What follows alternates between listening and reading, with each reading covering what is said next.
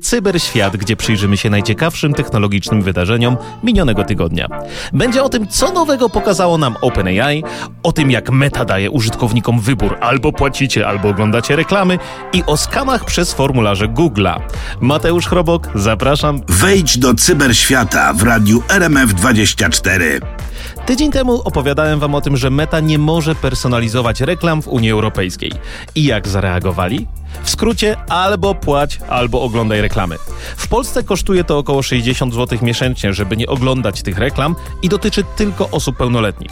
Sprawdziłem, jak to wygląda i po wykupieniu jednak i tak zobaczycie tak zwane sugerowane treści, więc to w ogóle nie jest uwolnienie się od algorytmu. A co z nastolatkami? Od 6 listopada podobno reklamy im się nie wyświetlają. Przewiduję, że niektórzy skorzystają teraz z maszyny czasu i przeniosą swój PESEL kilka lat wstecz. Co ciekawe, kupując bezpośrednio na kompie, cena za taką usługę ma być niższa o około 15 zł. A dlaczego? Ano przez prowizje, które wprowadzają sklepy tak jak Google i Apple. Kupując przez ich sklepy, po prostu Meta też każdy inny sprzedający, który tam cokolwiek sprzedaje, musi dzielić się zarobionymi pieniędzmi. Co ciekawe, do marca przyszłego roku opłata będzie obejmować wszystkie powiązane konta Facebooka i Instagrama. Później Meta zacznie pobierać dodatkowe opłaty za każde kolejne konto. A co z osobami, które nie chcą płacić? Nie martwcie się, będą mogły nadal korzystać z tych platform, ale z reklamami. A Meta pochwaliła się, że pobili swój rekord w trzecim kwartale tego roku, jeżeli chodzi o przychody z reklam i zarobili całe 34 miliardy dolarów. W sumie jest w tym coś filozoficznego, że dla uwolnienia się od kosztów warto być dalej nastolatkiem. Cyberświat, czyli przegląd technologicznych newsów tygodnia, tylko w radiu RMF24. Filtry spamowe są coraz lepsze, ale posłuchajcie tego. Cisco Talos, firma specjalizująca się w cyberbezpieczeństwie, wykryła nową metodę spamowania za pomocą quizów Google Forms. Spamerzy, jak się okazuje, potrafią wykorzystać funkcję pokaż wyniki, żeby dostarczać niechciane treści prosto do skrzynki odbiorczej niczego nieświadomego użytkownika. A jak to działa? No więc ustawiają taki quiz, wpisują adres e-mail ofiary, a potem zamiast ocen wysyłają spam, który jest wysyłany z serwerów Google'a i zaskakująco często ląduje w głównej skrzynce. No bo hej, jak coś jest od Google'a, no to musi być legitne, prawda? I co najciekawsze, w ostatnich dwóch latach takich ocenianych wiadomości przybywa. Kreatywność spamerów nie zna granic, ale to nie jest ich koniec pomysłowości. Wykorzystali tą metodę do rozsyłania informacji o rzekomym zarobku ponad 1,3 bitcoina, co w teorii warte by było ponad 200 tysięcy złotych. Oczywiście to tylko przykład jednego z wielu chwytów mających na celu wyłudzenie danych, a czasami nawet i pieniędzy. Przypomina to trochę taką internetową karuzelę, która kręci się coraz szybciej, a z czasem dochodzą coraz to nowe kierunki kręcenia. Spam stał się na pewno jednym z nich. Nigdy nie wiadomo, z której strony przyjdzie, więc raz jeszcze, jeżeli oferta wydaje się zbyt piękna, kolorowa i wspaniała, żeby mogła być prawdziwa, to najprawdopodobniej tak właśnie jest, a ktoś tam po drugiej stronie próbuje was zrobić w butelkę. Mateusz Chrobok i Cyberświat, tylko w radiu RMF24. OpenAI wprowadziło mega zmiany. W skrócie, pojawił się model GPT-4 Turbo, który nie tylko odpowiada szybciej, czyli szybciej się pojawiają wszystkie napisy, ale też lepiej rozumie kontekst, bo można do niego wrzucić aż 128 tysięcy znaków, co odpowiada prawie 200-stronicowej książce. Dodatkowo ten model jest świadomy wydarzeń aż do kwietnia bieżącego roku, a nie ma wiedzy sprzed dwóch lat. I uwaga, nie tylko jest lepiej, ale dodatkowo jeszcze ceny spadły. Niektórzy użytkownicy narzekali na to, że wyjście z modelu jest nieprzewidywalne, no i teraz nie nie można z tego korzystać. No, nie wiadomo, co z tego wyjdzie.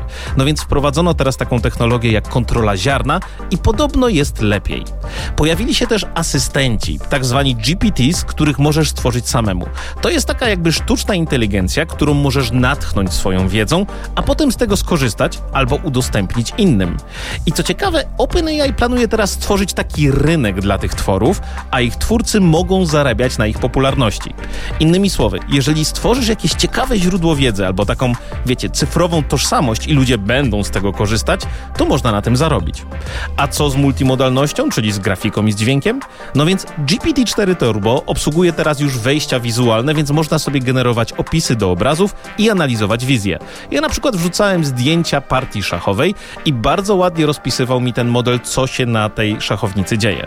Plus pojawiło się DALI 3 do generowania obrazów, więc możecie sobie robić jeszcze nowe i lepsze obrazy. A oprócz tego pojawił się też tekst, do którym można czytać jednym z sześciu naturalnych głosów.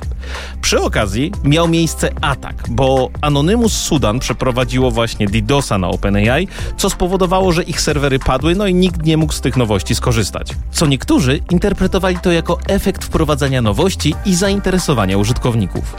Tak czy inaczej, to jest bardzo dużo ciekawych zmian tempo rozwoju sztucznej inteligencji cały czas rośnie. Ja jestem podekscytowany i zbudowałem już swojego pierwszego GPT. Opowiada w podobnym stylu co ja, ale jeszcze na szczęście formułuje myśli w zupełnie inny sposób. Niemniej na pewno będę się bawił. Cyberświat w radiu RMF24. Międzynarodowi giganci technologiczni, tacy jak Google, Meta czy TikTok, odnieśli zwycięstwo w Europejskim Sądzie. Otóż Austria chciała nałożyć na nich wielomilionowe kary za nienależyte usuwanie mowy nienawiści z ich platform. Miał to być taki bodziec do tego, żeby w końcu więcej zainwestowali w walkę z tym zjawiskiem. Jednak sąd w Unii Europejskiej stwierdził, że austriackie prawo jest zbyt ogólne. I choć może to się wydawać sukcesem dla tych platform, no bo w końcu nie zapłacą kary, to i tak nadchodzące europejskie prawo, które nazywa się Digital Services Act, ma nam dać wszystkim możliwość wyłączenia między innymi algorytmu rekomendacji. No i teraz ciekaw jestem, czy wtedy mowa nienawiści, która obecnie najbardziej się przebija, no bo wzbudza dużo zainteresowania, będzie mniej widoczna. W końcu, jeżeli wyłączymy algorytm, a będziemy widzieć tylko oś czasu posortowaną właśnie tylko po czasie, a nie w jakiś magiczny sposób po ilości lajków czy też komentarzy, jest szansa na to, że to zjawisko zmaleje. A u nas już wkrótce najnowsze wydanie faktów i już po 14 specjalnie gość, z którym porozmawiamy o cyfrowej tożsamości i o szpiegowaniu w sieci. Mateusz Chrobok i Cyberświat. Tylko w radiu RMF24. Nadchodzi europejska regulacja EIDAS 2.0. Może to umożliwić szpiegowanie wszystkich obywateli Unii Europejskiej. Szpiegowanie zawsze wzbudza duże emocje, a tu ma być to możliwe w bardzo dużej skali. Zaprosiłem dziś doktora Adriana Kapczyńskiego, świetnie znanego w świecie cyberbezpieczeństwa i jednocześnie od lat uczącego na Politechnice Śląskiej, by przybliżył nam temat. Cześć Mateuszu, dzień dobry Państwu. Adrianie, by wprowadzić trochę naszych słuchaczy w temat, czy możesz nam trochę opowiedzieć na początku, czym w ogóle jest EIDAS? E, tak, jak najbardziej. IDAS, ten skrót rozwija się jak Electronic Identification, Authentication and Trust Services i oznacza rozporządzenie Parlamentu Europejskiego i Rady Unii Europejskiej z 2014 roku dotyczące identyfikacji elektronicznej oraz usług zaufania, co ważne, które mają związek z transakcjami elektronicznymi na konkretnym rynku, tutaj rynku wewnętrznym. To rozporządzenie od samego początku, od wersji 1.0, miało na celu zwiększenie zaufania do transakcji elektronicznych poprzez sformułowanie konkretnych ram prawnych, które w Polsce obowiązują od lipca 2016 roku i są implementowane bezpośrednio w polskim porządku prawnym. To dzięki IDAS możemy mówić o elektronicznych środkach identyfikacji dla osób fizycznych, ale także dla osób prawnych, na przykład nie dość wspomnieć o pieczęci elektronicznej czy o elektronicznym znaczniku czasu, wreszcie mhm. o usługach rejestrowanego doręczenia elektronicznego. Tam jeszcze jest jeden ważny zapis dotyczący certyfikatów uwierzytelniania witryn internetowych. Na z początkiem listopada temat stał się bardzo mm, frapujący, ponieważ szykowany do wejścia w życie jest AIDAS wersji 2.0. Tak, i to dwójeczka wprowadza trochę zmian. Mnie najbardziej zaniepokoiła ta zmiana związana z tak zwanymi Qualified Trust Service Providers, czyli takimi centrami certyfikującymi, gdzie w każdym państwie będą, będzie można tym zarządzać. Opowiesz nam, co to jest, że wiesz, każde państwo będzie wystawiało certyfikaty, no tak, czyli y, zgodnie z zapisami tego, tych regulacji, które, które aktualnie są, no już po tym wstępnym uzgodnieniu i to rzeczywiście działo się mm, w ciągu minionych e, ostatnich dni, więc tak, zgodnie z tym rozporządzeniem każde państwo członkowskie Unii Europejskiej, ale tutaj warto dodać, że także uznane kraje trzecie, może mhm. wyznaczyć kwalifikowanych dostawców usług zaufania to, o czym wspomniałeś, Trusted, Trust Service Provider. I taki e, dostawca usług zaufania może mm, zrealizować zadanie dystrybucji kwalifikowanych certyfikatów uwierzytelnienia witryn internetowych. Na Sekuraku, pamiętam, był przytoczony akronim QUAC. No mhm. i ten akronim rozwija się jak Qualified Website Authentication Certificate. To są certyfikaty, które e, mają zadanie zapewnić niezależną gwarancję autentyczności witryny internetowej. Tyle tylko, że zgodnie z zapisami IDAS mają taką możliwość otrzymać organizacje rządowe, które będą uprawnione do wydawania certyfikatów dla witryn internetowych, ale producenci przeglądarek nie będą mogli podejmować działań zaradczych, takich jak na przykład usuwanie danego certyfikatu z listy zaufanych certyfikatów. Czyli otwiera to możliwość dla rządu, aby wykorzystać taki wygenerowany certyfikat dla potrzeb podszycia się pod określoną witrynę internetową, no i dalej już monitorowania tej komunikacji. Czyli innymi słowy, tak dla normalnego człowieka, to prawo mówi, że każda przeglądarka w Europie ma akceptować te certyfikaty, te nowe certyfikaty, które będzie każde państwo miało jakąś jednostkę i będzie wystawiać, a to zaś będzie niemożliwe do cofnięcia zgodnie z prawem, czyli co? Producenci przeglądarek nie będą mogli tego usunąć i w efekcie jest szansa na to, żeby każdy, kto zarządza takim certyfikatem, czyli każde państwo mogło szpiegować, tak? Potencjalnie to dokładnie do tego będzie mogło dojść, do takiego szpiegowania, monitorowania czy podsłuchu. No i żeby, żeby to tak doprecyzować, warto przyjrzeć się temu procesowi. On nie jest skomplikowany, ale, ale wyobraźmy go sobie. Więc tak, mamy, mm, mamy przeglądarkę internetową, która łączy się z serwerem internetowym. I w polu adresów wprowadzamy ten adres witryny internetowej, a że mówimy o bezpiecznej komunikacji, uwaga, do niedawna jeszcze stosowaliśmy taki wyróżnik w postaci zielonej kłódki, teraz to powolutku już się zmienia, pojawiają się tam ustawienia, no ale mówimy o bezpiecznej komunikacji z określoną witryną internetową, a dla potrzeb e, zapewnienia tego bezpieczeństwa stosowane są konkretne protokoły. Tak historycznie SSL, dzisiaj TLS w najświeższej wersji 3.0. No i teraz tak, kiedy użytkownik łączy się ze stroną internetową, przeglądarka wysyła zapytanie do serwera o certyfikat SSL. Mhm. Serwer przekazuje przeglądarce swój certyfikat, który zawiera klucz publiczny serwera oraz informacje o organizacji wystawiającej ten certyfikat. No i dalej, przeglądarka sprawdza, czy certyfikat jest ważny, czy pochodzi od zaufanej organizacji wystawiającej certyfikaty i czy pasuje do określonej witryny internetowej. Jeśli te warunki są spełnione, klient wysyła zaszyfrowany kluczem publicznym klucz sesji, no i dalej po stronie serwera ten klucz sesji jest odszyfrowywany za pomocą klucza prywatnego i dalsza komunikacja jest realizowana z wykorzystaniem uzgodnionego klucza sesji. No, no i, i to jest właśnie to ataku. bezpieczeństwo. To jest ten moment, że już mamy szyfrowane i już nikt nie powinien mógł podsłuchiwać w normalnym świecie. W normalnym świecie tyle tylko właśnie, że e, pojawia się możliwość ataku, która polega na podsłuchu, no w szczególnym przypadku też na modyfikacji wiadomości, która jest przesyłana mm, pomiędzy stronami, które się komunikują. I teraz możemy przyjąć, że pojawia się niezaufana trzecia strona. Chciałbym serdecznie pozdrowić Adama Hartle. I ta niezaufana trzecia strona posiada ważny certyfikat, no przecież wystawiony przez rządowy organ i ten certyfikat zawiera ten klucz publiczny. Ta komunikacja będzie szyfrowana. Mało tego, jeszcze jest ta mm, strona właściwa, ta docelowa, z którą również może być prowadzona mm, komunikacja w sposób bezpieczny z wykorzystaniem klucza publicznego. No i w zasadzie wygląda to tak, że mamy ten dialog zapewniony cytując klasyka Bruce'a Schneiera między Alicją i Bobem, ale jest ta złośliwa Ewa, która ponieważ ma tę gwarancję, którą dają nam te zapisy zgodnie z regulacjami IDAS 2.0, pozwala na to, żeby taką, taki dialog przeprowadzić w sposób niezauważalny dla, dla osoby, która jest pełna e, nadziei i wiary, że jest to komunikacja bezpieczna i że może być w pełni ta mm, komunikacja zaufana, jest właściwą, jest właściwym podmiotem. Historycznie mhm. W 2015 roku, pamiętam, to był dosyć głośny przypadek opisywany mm, e, w publikatorach.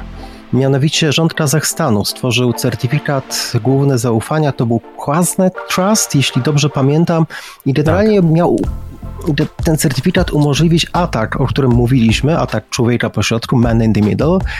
No i był to taki certyfikat bezpieczeństwa narodowego. Zainstalowany na urządzeniach użytkowników certyfikat umożliwiałby rządowi Kazachstanu przechwytywanie, odszyfrowanie i później ponowne szyfrowanie całego ruchu.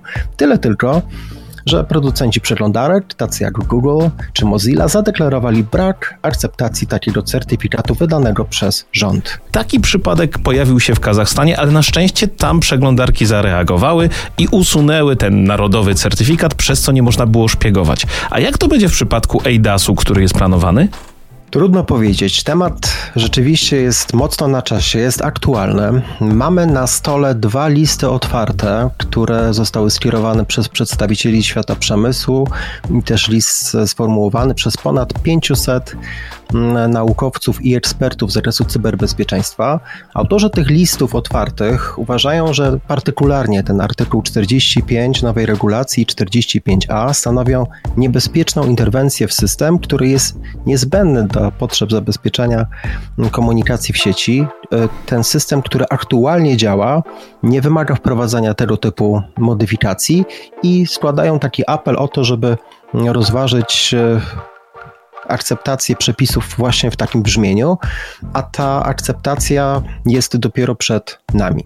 Warto zapoznać się z zapisami tych, tych listów otwartych, tam bardzo szczegółowo jest to wyjaśnione. Mnie osobiście też bardzo cieszę, że wśród sygnatariuszy jest mój znakomity kolega i nauczyciel, profesor Mirosław Kutyłowski, wybitny ekspert z zakresu głosowania elektronicznego i kryptologii. Super. Adrianie, y, ja też zachęcam do tego, żeby jeżeli możecie zrobić trochę szumu na ten temat, żeby opowiedzieć o tym innym. Mam nadzieję, że to ostatecznie zostanie usunięte. A ja mam do ciebie takie pytanie. Czy ty korzystasz z obywatela? Tak, korzystam. Ilekroć tylko jest potrzeba ku temu, od e, takiej dosyć elementarnej, kiedy podróżuję pociągiem i to nie jest tak jak za czasów ministra ani Strażyńskiej, no trzeba było przeprowadzić pewną batalię, żeby uzyskać akceptację. Dzisiaj to jest standardowa, e, standardowe narzędzie, z którego korzystam tak, żeby pokazać, że ten bilet kolejowy wystawiony na moje imię i nazwisko, tak jest biletem, który, z którego mogę skorzystać jako Adrian Kapczyński, który posiada M-dowód, z którego będzie, z którego korzystam na co dzień. No i wreszcie to jest, to jest bardzo ważne, to nie tylko sam M-dowód, ale cały zestaw innych możliwości, które mamy do dyspozycji. M-prawo jazdy to jest coś, co mnie się przyda, mojej żonie, która jest adwokatem, przyda się M-legitymacja adwokacka, a moim studentom przyda, przydadzą się M-legitymacje studenckie. Jestem zdania, że ta aplikacja ma już teraz swoje miejsce i bardzo dobrze, że z niej korzystamy, bo sądzę, że, że dzisiaj dokładnie tak to się dzieje. Ma też swój potencjał doskonalenia. Nie jestem zwolennikiem tego, żeby dodawać funkcjonalności takie związane ze streamingiem, etc., ale jestem gorącym zwolennikiem tego, żeby zwracać uwagę na potencjał tej, tej aplikacji, również na to, że być może czasami trzeba będzie przejść w tryb samolotowy, kiedy, kiedy korzystamy z urządzenia mobilnego, tak po to, żeby nadal móc korzystać. Wreszcie, no cóż, jako, jako pasjonat nowych technologii, jako człowiek, który ponad 20 lat temu bronił pracy doktorskiej, która dotyczyła biometrii, tak, logowanie biometrią sądzę, że jest bardzo dobrym pomysłem i sama aplikacja niech rozwija się możliwie jak najlepiej i wreszcie, co koresponduje z IDAS, aby miała mm, swoje zastosowanie ta cyfrowa tożsamość nie tylko w Polsce, ale i szerzej na terenie Unii Europejskiej, a może jeszcze szerzej na terenie świata. No bo takie są właśnie plany, żeby M-Obywatel w przyszłości kiedyś mógł być wykorzystywany nie tylko w Polsce, ale za granicami, co w sumie jest świetną wiadomością. A teraz tak, wiesz, jak bezpiecznik z bezpiecznikiem, co w ogóle myślisz o bezpieczeństwie tego rozwiązania? Ja, no właśnie, jako, jako bezpiecznik powinienem odpowiedzieć i odpowiem w ten sposób, że aktualnie jeszcze nie jestem gotowy, żeby przedstawić taki, taki rezultat takich prac. Pamiętam, kiedy pojawiła się aplikacja Protego Safe, kiedy pojawił się znakomity, publicznie dostępny raport z pentestów, który opracowała grupa z firmy Securitom. Myślę, że po, mając tego typu materiał, mógłbym odpowiedzieć na to pytanie w sposób, w sposób należyty. Zakładam, i pewnie nie jestem w błędzie, iż nasi ludzie, którzy zajmują się cyberbezpieczeństwem, nasi eksperci, a mamy ich znakomitych, dołożyli Absolutnie. wszelkich starań do tego, żeby e, odnośnie do M-Obywatela jako aplikacji dzisiaj wersji 2.0 i pewnie w kolejnych rozwijanych, no, dołożyć tych starań związanych z, z zaspokojeniem każdego obywatela odnośnie do spełnienia wymagań w zakresie bezpieczeństwa. To jest oczywiście proces, więc to musi trwać. Mhm. Przyjmę to na ten, na ten moment w ten sposób, iż tak korzystam i zakładam, iż ta aplikacja jest aplikacją godną zaufania i że eksperci pracujący odnośnie do bezpieczeństwa realizują swoje zadania należycie. Ja też korzystam. To był dr Adrian Kapczyński. Dziękuję Ci bardzo, Adrianie, za podzielenie się z nami swoją wiedzą. Trzymam kciuki za dalszy rozwój Twojego stowarzyszenia 1753C, gdzie krzewicie wiedzę o cyberbezpieczeństwie i organizujecie fajne CTF-y. Mam nadzieję, że do usłyszenia i do zobaczenia już wkrótce. Ja też mam taką nadzieję. Dodam, że 22 listopada o 17.53 w Katowicach kolejne spotkanie naszej znakomitej społeczności. Bardzo dziękuję. Mateusz Chrobok i Cyberświat. Tylko w radiu RMF24. W poprzednim programie wspominałem Wam o tym, że NASA wypuszcza swoją darmową usługę NASA Plus, gdzie można oglądać różne materiały związane z kosmosem. Sprawdziłem to dla Was i odpaliłem sobie serię NASA Explorers i muszę przyznać, że jest petarda. To jest opowieść o ludziach, którzy podejmują ryzyko eksploracji przestrzeni kosmicznej. Jest w świetnej jakości, jest to okazja do nauki języka i to wszystko za darmo i działa nawet z Polski. Ale to nie tylko są filmy na żądanie. Na stronie widać też nadchodzące transmisje na żywo, głównie związane na przykład ze startami kolejnych rakiet. Są też oryginalne serie wideo, dokumenty i archiwa poprzednich misji. Jeżeli nie chcecie oglądać na komputerze, to aplikacja NASA jest też dostępna na iOSie i na Androidzie, czy też nawet w streamingu na Roku, Apple TV i Fire TV. Treści, które tam się pojawiają, są przyjazne też dla dzieci, według opisów, więc nie ma obaw dla tych, którzy są rodzicami. Możecie spróbować zarazić swoje pociechy materiałami o dokumentacji kosmicznych eksperymentów, o perspektywie astronautów, a nawet są dedykowane seriale dla dzieci. Moim zdaniem to jest piękna misja, którą NASA realizuje. Dzielenie się takim kontentem i to za darmo no ja jestem pod wrażeniem i zachęcam Was wszystkich do sprawdzenia, bo naprawdę warto. Cyberświat w radiu RMF24. W nadchodzącej wersji iOS 17.2, którą można obecnie testować w wersji beta, pojawi się nowa funkcja ostrzeżeń o zawartości wrażliwej. To jest takie nowe narzędzie bazujące na uczeniu maszynowym, które automatycznie zamgli zdjęcia bądź też filmy, które mogą zawierać treści dla dorosłych. Czyli taka automatyczna cenzura jeszcze przed wyświetleniem treści. Apple zapewnia, że nie zagląda w te materiały i nawet nie wie, że coś tam mogłoby być nieco bardziej ciekawe.